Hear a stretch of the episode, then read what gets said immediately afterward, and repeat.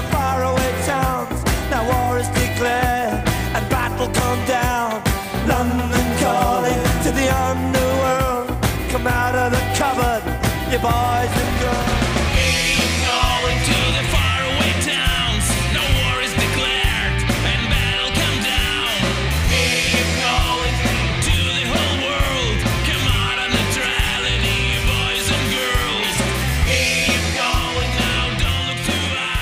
Liebe Hörerinnen und Hörer, London Calling, dieser Ruf erreicht uns seit 42 Jahren, seit dieser Song der britischen Band The Clash sehr berühmt wurde. Doch jetzt plötzlich ruft eine andere Stadt zur gleichen Musik, Kiew. Die ukrainische Band Beton veröffentlichte wenige Wochen nach Beginn des Kriegs im Februar eine neue Version des Klassikers. Ich finde es interessant, warum Beton gerade London Calling als Vorlage gewählt haben und wie sie den Text an ihre Situation anpassen. The Clash schrieben ihr Stück über kein bestimmtes Ereignis. Sie brachten darin eher eine allgemeine Stimmung von Niedergang, vielleicht sogar Untergang zum Ausdruck. Beton wenden nun das auf den Krieg an, der gerade ganz akut begonnen hat, und lenken damit das Augenmerk auf den Charakter dieses russischen Angriffs. In dieser Folge der Zeitgeister möchte ich mich mit der Wahrnehmung von Krieg beschäftigen. Seit Jahrhunderten fangen Staaten Kriege an, meist mit der Absicht, damit etwas politisch für sich zu gewinnen. Von den Soldaten, Soldatinnen und vor allem auch von den beteiligten Bevölkerungen werden diese Kriege aber zunehmend nicht als legitime Auseinandersetzungen erlebt oder als glorreiche Eroberungsfeldzüge, sondern als Katastrophen, die die bisher bekannte Welt zum Einsturz bringen. Wie kam der moderne Krieg in die Welt und mit ihm das Entsetzen über diesen Krieg? Wie versucht man Kriege als sinnvoll erscheinen zu lassen und warum misslingt das immer wieder? Warum können wir uns von dieser angekündigten Katastrophe, die jeder Krieg ist, offensichtlich nicht lösen? Warum verschwindet er nicht aus der Geschichte? Ich werde darüber auch mit einer Schriftstellerin und Kuratorin sprechen, die gebürtig aus der Ukraine stammt und die derzeit ein Forum vorbereitet zur Tragödie Mitteleuropas.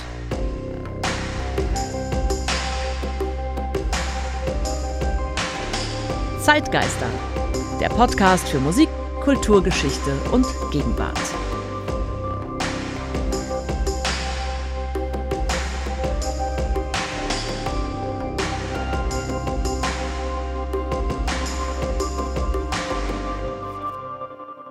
Mein Name ist Ralf Schlüter. Ich produziere den Podcast Zeitgeister zusammen mit der Zeitstiftung Ebelin und Gerd Bucerius.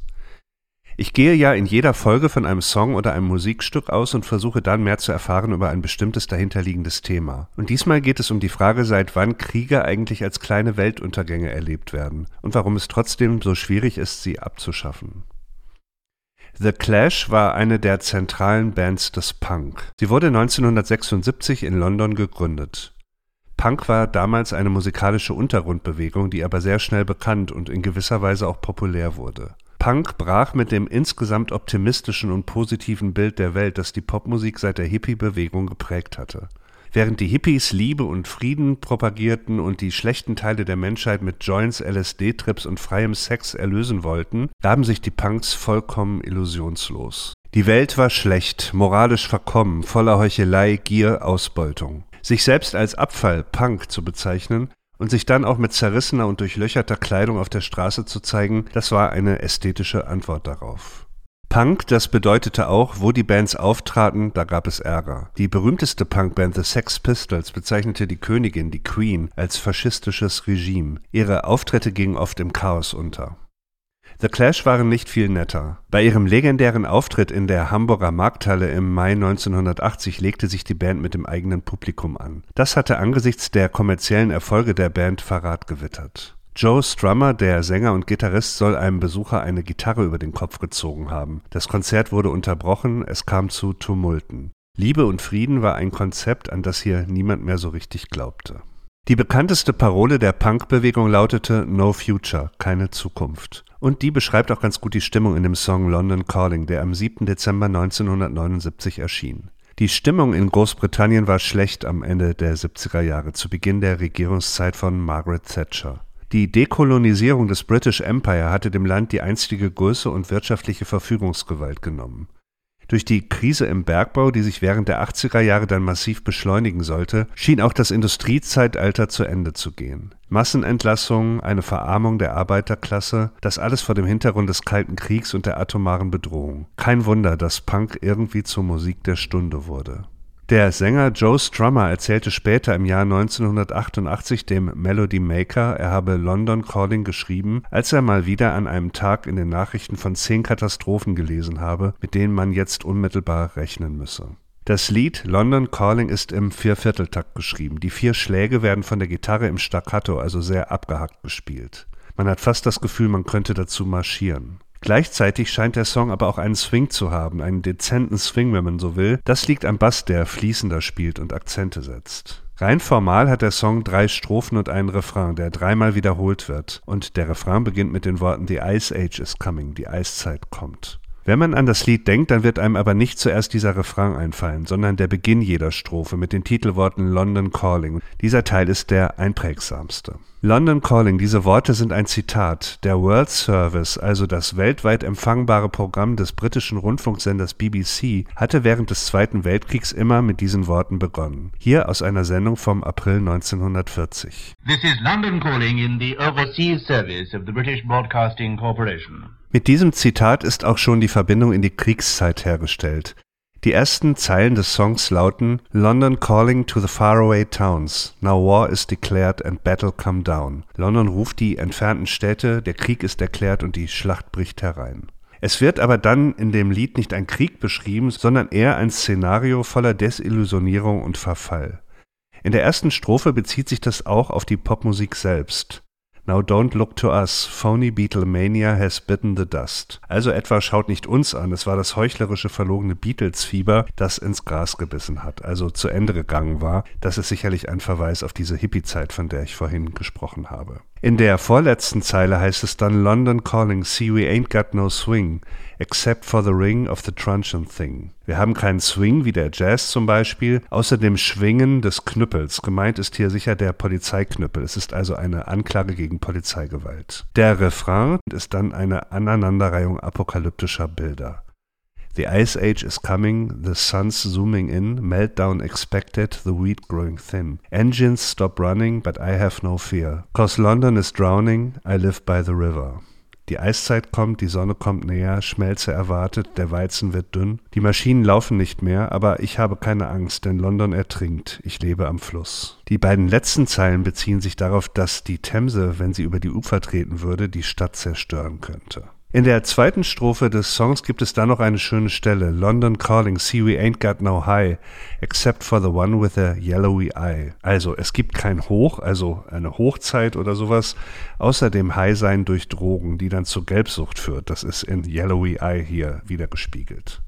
In einem weiteren Refrain später taucht dann noch das Nuklearzeitalter auf. A Nuclear Era, das kann sich natürlich auf die atomare Hochrüstung beziehen, damals im Kalten Krieg, aber auch auf die Atomkraftwerke. In England hatte es im März des gleichen Jahres, wo der Song erschienen ist, einen Unfall gegeben in dem Atomkraftwerk Three Mile Island. Also, das Lied enthält viele apokalyptische Bilder einer europäischen Zivilisation, die von diversen Katastrophen heimgesucht wird.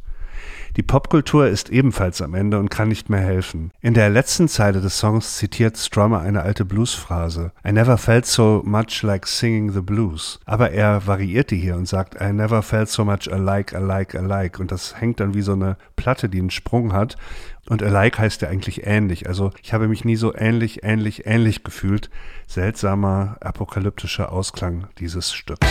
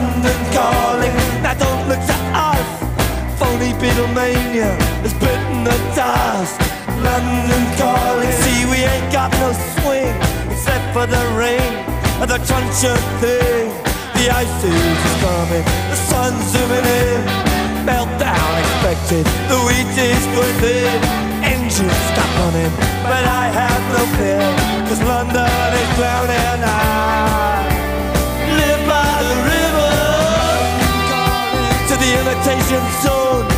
Forget it, brother, you can go it alone. London calling to the zombies of death. Quit holding out and draw another breath. London calling, and I don't wanna shout. But while we were talking, I saw you nodding out. London calling, see we ain't got no hide, except for that one with the yellowy eyes. The ice is coming, the sun's zooming in, engines stop running, the wheat is going big, a nuclear error.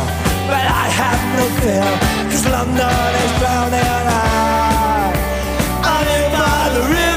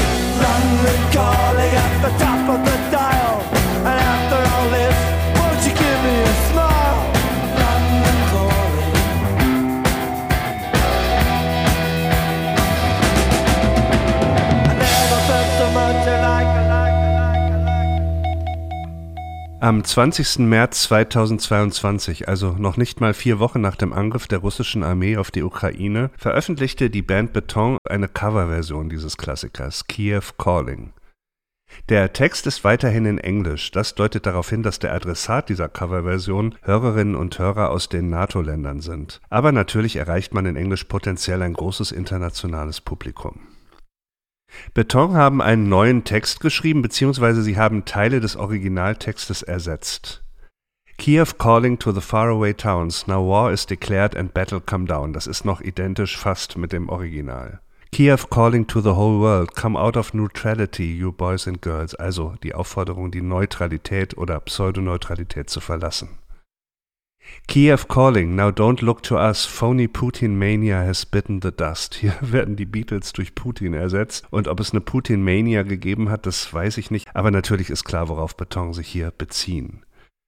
Kiev calling, see we ain't got no planes, so clear our skies, stop the rockets of pain, stopp die Raketen des Schmerzes, die auf unsere Städte regnen. In der zweiten Strophe richtet sich der Sänger dann direkt an die NATO-Länder, an die NATO-Zone heißt es hier. Forget it, brother, we can go it alone. Nach dem Motto, ihr helft uns nicht, wir machen das jetzt hier alleine. Es gibt Seitenhebel gegen die, die Putin noch immer die Stange halten und auch gegen die Oligarchen, die das Land verlassen. Ich vermute mal, dass es hier um diejenigen Oligarchen aus der Ukraine geht. Erstaunlich ist, wie der Refrain aus London Calling in dieser Abwandlung jetzt hier wirkt. Mit kleinen Änderungen scheint er die Situation in diesem Krieg gut wiederzugeben. Iron Age heißt es hier statt Ice Age. Es geht also im Iron Age, im eisernen Zeitalter wieder um Panzer und Gewehre. Wheat growing thin, der Weizen wird dünn. Das passt hier ganz besonders gut auf die Situation in der Ukraine, weil dieses Land ja einer der ganz großen Weizenlieferanten ist und die Russen versuchen auch diesen Strang abzuschneiden. Die Nukleargefahr wird erwähnt. Über die Möglichkeit von Atomwaffen reden wir ja hier die ganze Zeit. Das ist Teil dieses Bedrohungsszenarios. Und die letzte Zeile im Refrain lautet dann, Cause Kiev is rising, we live by resistance. Wir leben vom Widerstand. Mich erstaunt, wie gut dieses Lied passt, wie weniger Änderungen es eigentlich bedarf. Was bei den Clash noch diffuse multiple Probleme waren, die eine Gesellschaft zerstören können, das wird hier alles durch ein einziges Ereignis ausgelöst, ein Krieg mit Bomben, Raketen, Artillerie, mit denkbar brutalen Vernichtungsaktionen gegen das zivile Leben und die Zivilbevölkerung in der Ukraine. Kiev Calling ist sicher als Lied gemeint, das Widerstand mobilisieren soll. Es zeigt aber vor allem auch, was ein solcher Krieg ist, eine Katastrophe und der Untergang einer Welt.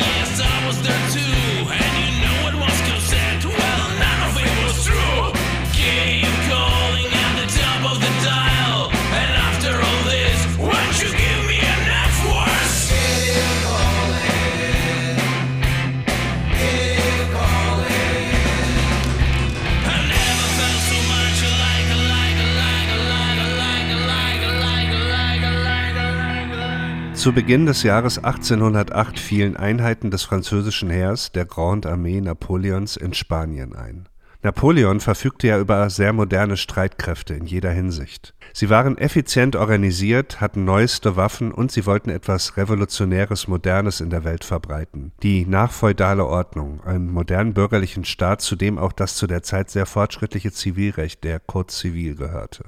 In Spanien gab es allerdings wenig Begeisterung für diese Ideen des nördlichen Nachbarn. Anders als in manchen anderen Ländern, etwa in Preußen, gab es keine bürgerliche Schicht, die Napoleon insgeheim als Befreier begrüßte.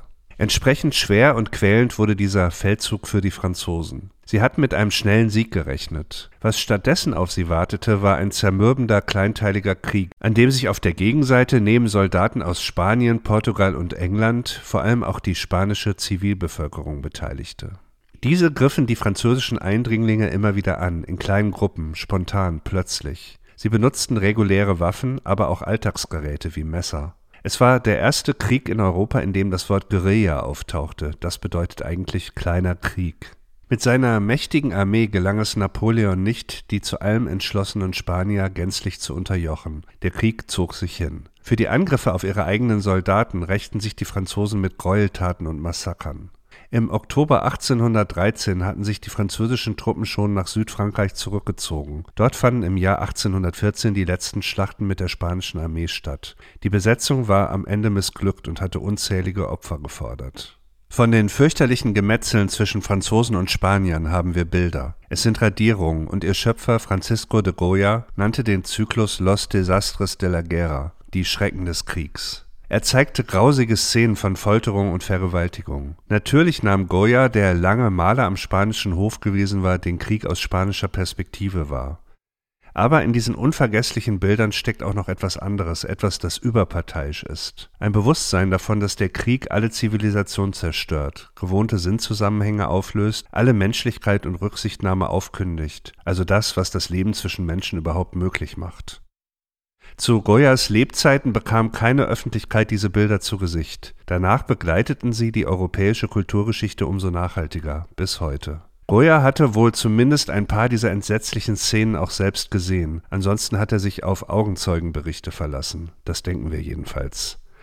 Es sind insgesamt 82 Radierungen, die zu diesem Zyklus gehören, und vor allem die Nummern 2 bis 47 behandeln den Krieg mit der spanischen Zivilbevölkerung. Ich möchte stellvertretend für diese Reihe ein einzelnes Bild daraus beschreiben, und ich warne jetzt sehr sensible Menschen, vielleicht besser eine Minute vorzuspulen oder wegzuhören.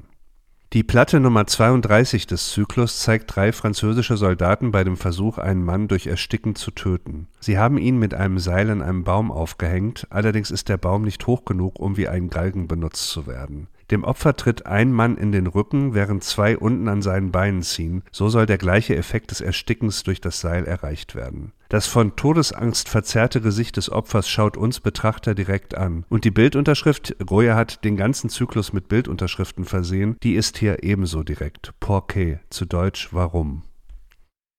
Das ist letztlich die Frage, die mit Goyas Zyklus erstmals eine künstlerische Form gefunden hat. Jeder Krieg hat ja eine Oberfläche, an der irgendwelche Kriegsgründe oder wie im Fall von Putins Angriff Vorwände stehen. Dahinter aber erhebt sich in der Moderne zunehmend die Frage, die Goya hier stellt. Warum? Gibt es wirklich gute Gründe, Krieg zu führen? Ist seine Zerstörungskraft nicht zu stark, um ihn weiterhin als politisches Mittel zu benutzen? Das war ja eigentlich die Vision der Moderne gewesen. Im Zeitalter der Nation wurde der Krieg verstaatlicht, wie es der Historiker Herfried Münkler genannt hat. Das heißt, es waren nicht länger relativ zufällig zusammengestellte Verbände von Kriegern oder auch nur Räubern, wie sie im Mittelalter und der frühen Neuzeit Kriege bestritten hatten, sondern es waren staatlich legitimierte, ausgebildete und bezahlte Soldaten, die das Handwerk des Kriegs auf begrenztem Raum, dem Schlachtfeld, untereinander gewissermaßen professionell ausüben sollten so lautete jedenfalls die Theorie des modernen Kriegswesens. Der preußische Schriftsteller Clausewitz fasste sie in seinem berühmten Satz zusammen: Der Krieg sei die bloße Fortsetzung der Politik mit anderen Mitteln. Wenn man sieht, was Napoleons Armee in Spanien tat, ist diese Vorstellung als Illusion schon enttarnt, schon ganz am Anfang. Im 20. Jahrhundert kamen dann die großen entgrenzten Kriege. Im Ersten Weltkrieg wurde Giftgas eingesetzt. Die Lebensumwelt wurde also zum Kampfplatz. Der Zweite Weltkrieg war ein über alle Grenzen gehendes Gewaltgeschehen, das viele Millionen Opfer forderte. Eine gigantische Katastrophe, die in vielen Ländern bis heute nicht bewältigt ist. Kein Wunder, dass diese kleine zarte Frage von Goya, warum, immer lauter wurde. In vielen Jugendzimmern der 80er Jahre, auch in meinem zum Beispiel, prangte sie auf Postern, auf denen man sterbende Soldaten und Gräberreihen sah. In dem Beton das Muster dieses Clash-Songs übernehmen, beschreiben auch sie den Krieg als Katastrophe und kleines Weltende. Zugleich zeigen sie sich aber auch kämpferisch. Wie sollte man es ihnen verdenken? Was macht man denn, wenn einem ein Vernichtungskrieg aufgezwungen wird, wie jetzt der Ukraine durch Putin? Ich finde, in dem Song ist beides drin. Das Warum ebenso wie der Fatalismus angesichts eines Krieges, den man wohl führen muss, wenn man sich einer zerstörerischen Macht nicht vollkommen ausliefern will. Ich habe über diese merkwürdige Situation mit Tanja Maljatschuk gesprochen. Sie wurde 1983 in der Ukraine geboren und lebt seit 2011 in Wien. Mit ihrem Text Frösche im Meer gewann sie 2018 den Ingeborg Bachmann Preis. 2019 erschien ihr Roman Blauwal der Erinnerung. Im Rahmen des Literaturfests München jetzt im November kuratiert sie ein zehntägiges Programm Das Forum mit Lesungen, Vorträgen und Diskussionen. Sie hat es unter das Motto gestellt Frei sein, Mitteleuropa neu erzählen. Es geht ihr darum, eine Perspektive wieder zu stärken zusammen mit anderen, die in diesem Gegensatz Ost-West, mit dem wir ja immer noch viel operieren, immer verloren geht. Nämlich der, dass es eine Region namens Mitteleuropa gibt, zu der sich die Ukraine zählen kann und die einen eigenständigen Kulturraum bildet. Dieser Kulturraum ist von essentieller Bedeutung für ein demokratisches und friedliches Europa. Ich habe mit Tanja Maljatschuk über Zoom gesprochen. Für sie ist der Krieg ja kein fernes Geschehen, sie hat selbst schon Menschen dadurch verloren. Meine erste Frage an sie war deshalb, wie es ihr geht und wie sie den Krieg derzeit wahrnimmt.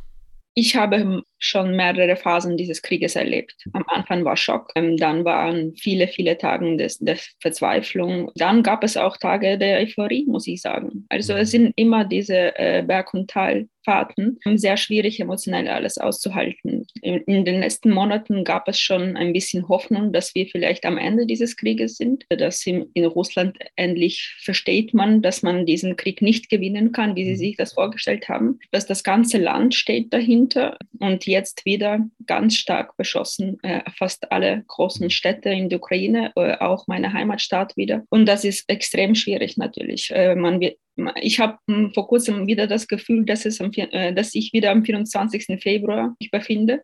Wieder konnte ich weinen, seit mhm. langem nicht mehr, muss ich sagen. Die Haut ist extrem ähm, dick geworden. Ansonsten kann man das, äh, brecht man durch natürlich. Man sagt aber, dass, dass wir vielleicht doch äh, am Ende sind, am Ende des Krieges. Man sagt, dass vor dem Sonnenaufgang ist es am dunkelsten ich habe ein bisschen das Gefühl, dass es so ist im Moment. Also, dass, das, dass Russland jetzt am stärksten jetzt versucht, mit allen letzten Mitteln den Druck zu, äh, auszuüben und den Widerstand zu brechen. Ähm, aber ich habe das, also ich hoffe, dass es bald wieder die Sonne scheint, auch in der Ukraine.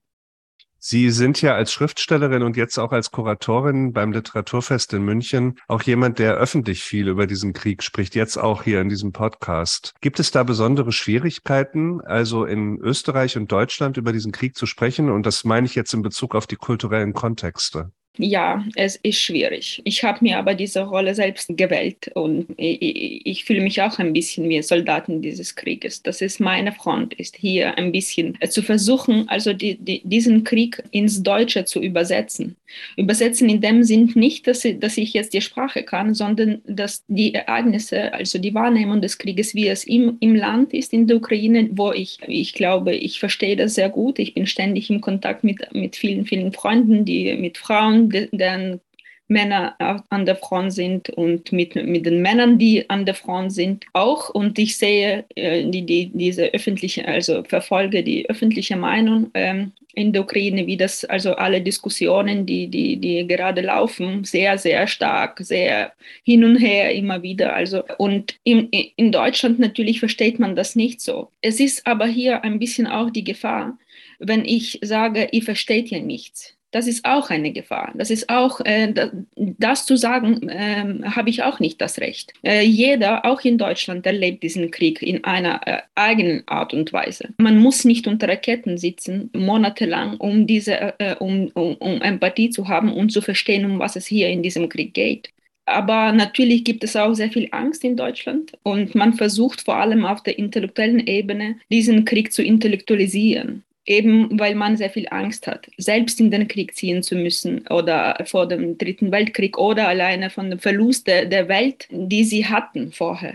Vor allem, ich nenne diese Menschen äh, jetzt ohne irgendwelchen Namen, aber es gibt schon viele, die ich so ähm, getroffen habe. Ich nenne das äh, Salonliberalismus. Menschen, die eben schon ähm, etabliert sind in ihren, in ihren Salonwelt. Sie, sie wissen, äh, sie sind äh, hervorragende Intellektuelle. Äh, sie, sie verstehen so viel, sie wissen so viel und trotzdem irgendwie, wenn es um diesen Krieg geht, dann kippen sie in einer Art, äh, in, in, in Themen, die überhaupt nicht relevant sind. Ich glaube, dass aber hier musste man vernünftig bleiben mehr logisch bleiben und äh, einfach überlegen, dass es nicht nur um die Ukraine geht. Das ist das Wichtigste, was die Ukraine eigentlich äh, versuchen in all diesen Monaten zu erklären und viele verstehen das. Ansonsten hätte die Ukraine nie diese enorme Unterstützung, auch militärische Unterstützung bekommen, nicht. Mhm. Aber es gibt natürlich auf der Ebene der Intellektuellen diese, diese Versuche, immer wieder ein bisschen das Thema tot zu, zu diskutieren. Ich beschäftige mich ja in dieser, in diesem Podcast mit dem Bild des Krieges und auch ein bisschen mit der Frage, also man, man bekommt einen Krieg aufgezwungen in dem Fall, also man wird angegriffen und dann ist man im Krieg. Man wollte keinen Krieg, auf einmal ist man im Krieg und was passiert dann? Und dann gibt es natürlich einfach Mythen und Legenden, die so einen Krieg begleiten und die auch dazu führen, dass man vielleicht mehr Initiative, mehr Kampfkraft oder Durchhaltevermögen entwickelt. Und Sie haben letzte Woche auf Facebook ein, finde ich, sehr interessantes Posting gesetzt. Da berichten Sie von Artem Cech Tschech. Das ist ein Autor und Soldat, der ist also im Krieg und sie berichten über ihn und sagen, dass er einerseits im Krieg ist und dass er andererseits das Pathos ablehnt, dass so ein Krieg dann automatisch begleitet. Können Sie über diesen äh, Atem Tschech und seinen Text ein bisschen was sagen?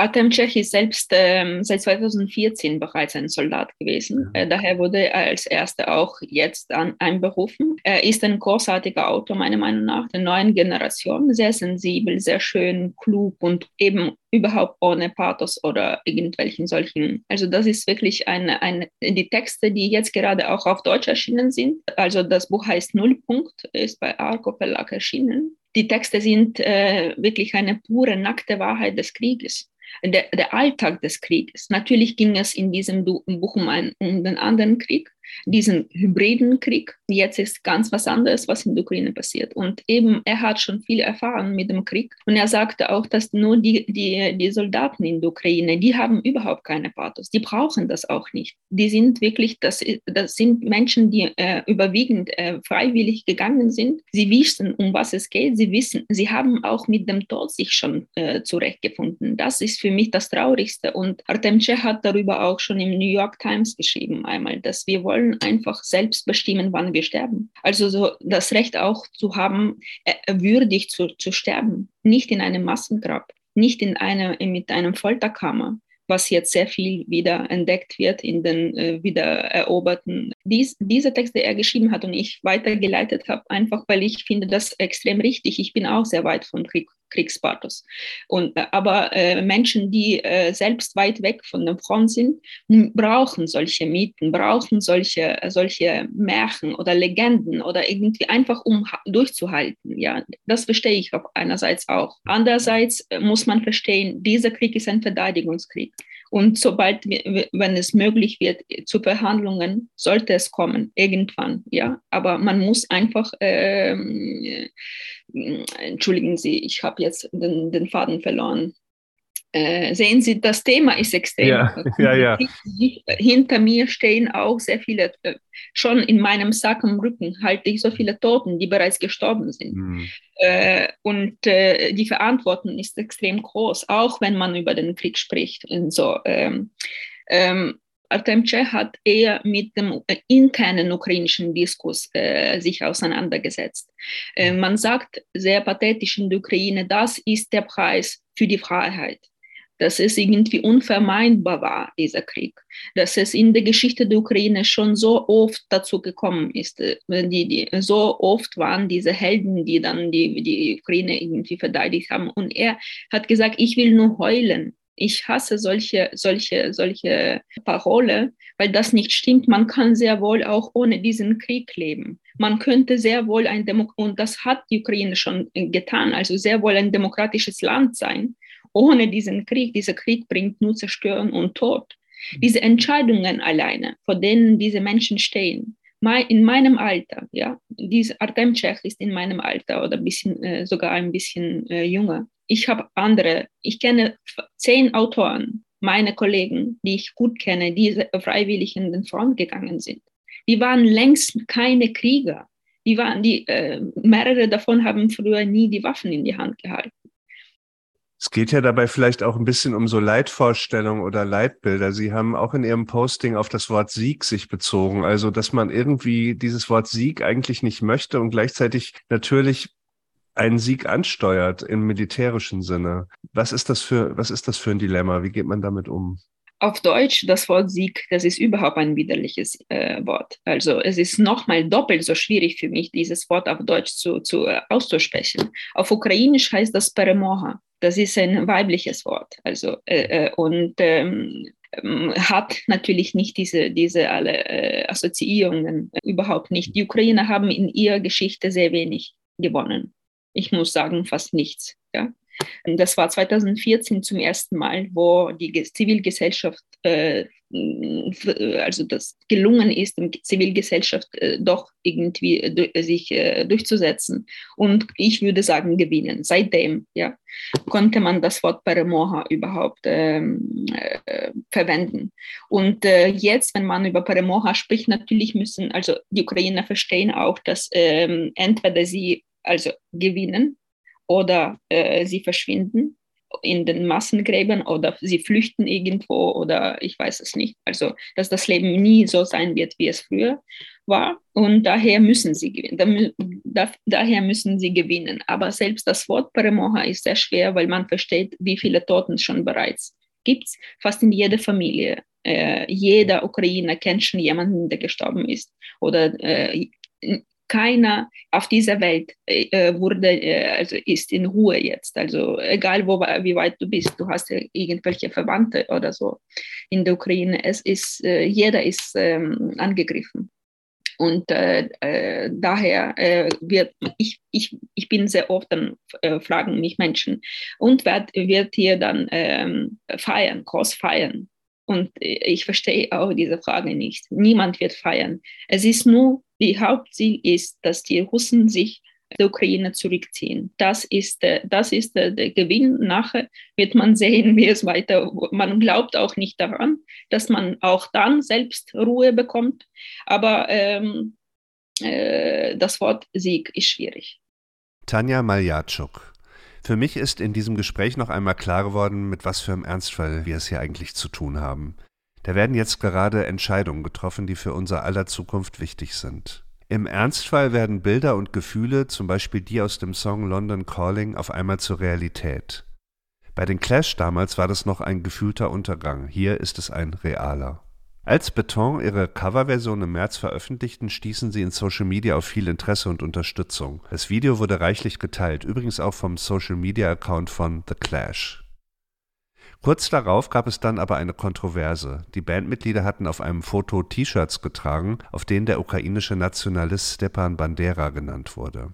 Einige Unterstützer schreckten dann wieder zurück, zum Beispiel der englische Indie-Sänger Billy Bragg. Bandera hat zwar im Zweiten Weltkrieg gegen die Russen gekämpft, er war aber auch ein glühender Antisemit und seine Kollaboration mit den Nationalsozialisten beschäftigt Historiker.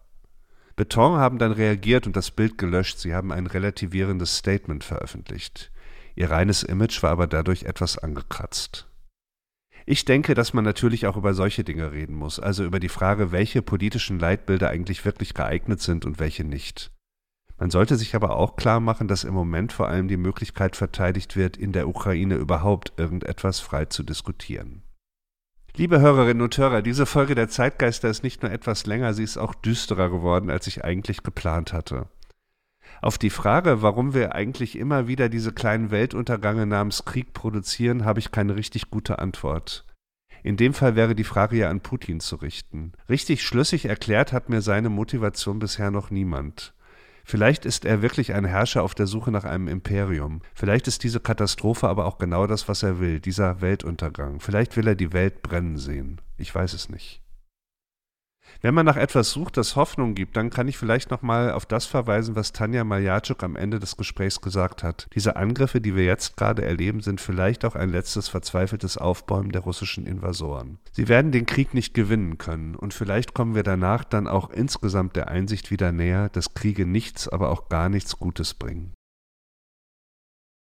Das war die Folge Nummer 25 des Podcasts Zeitgeister. Ich möchte mich bedanken bei euch fürs Zuhören, bei Tanja Maljatschuk für das Gespräch und für ihre Offenheit und natürlich beim Team der Zeitstiftung.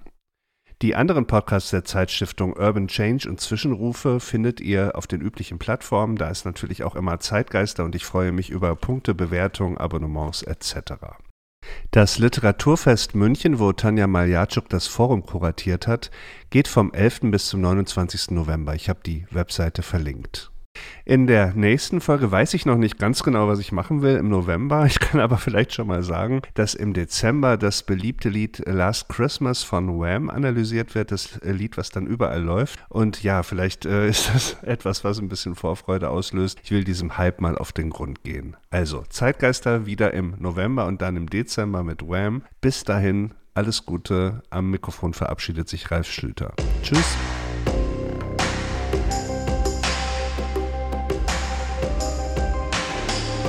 Zeitgeister, der Podcast für Musik, Kulturgeschichte und Gegenwart.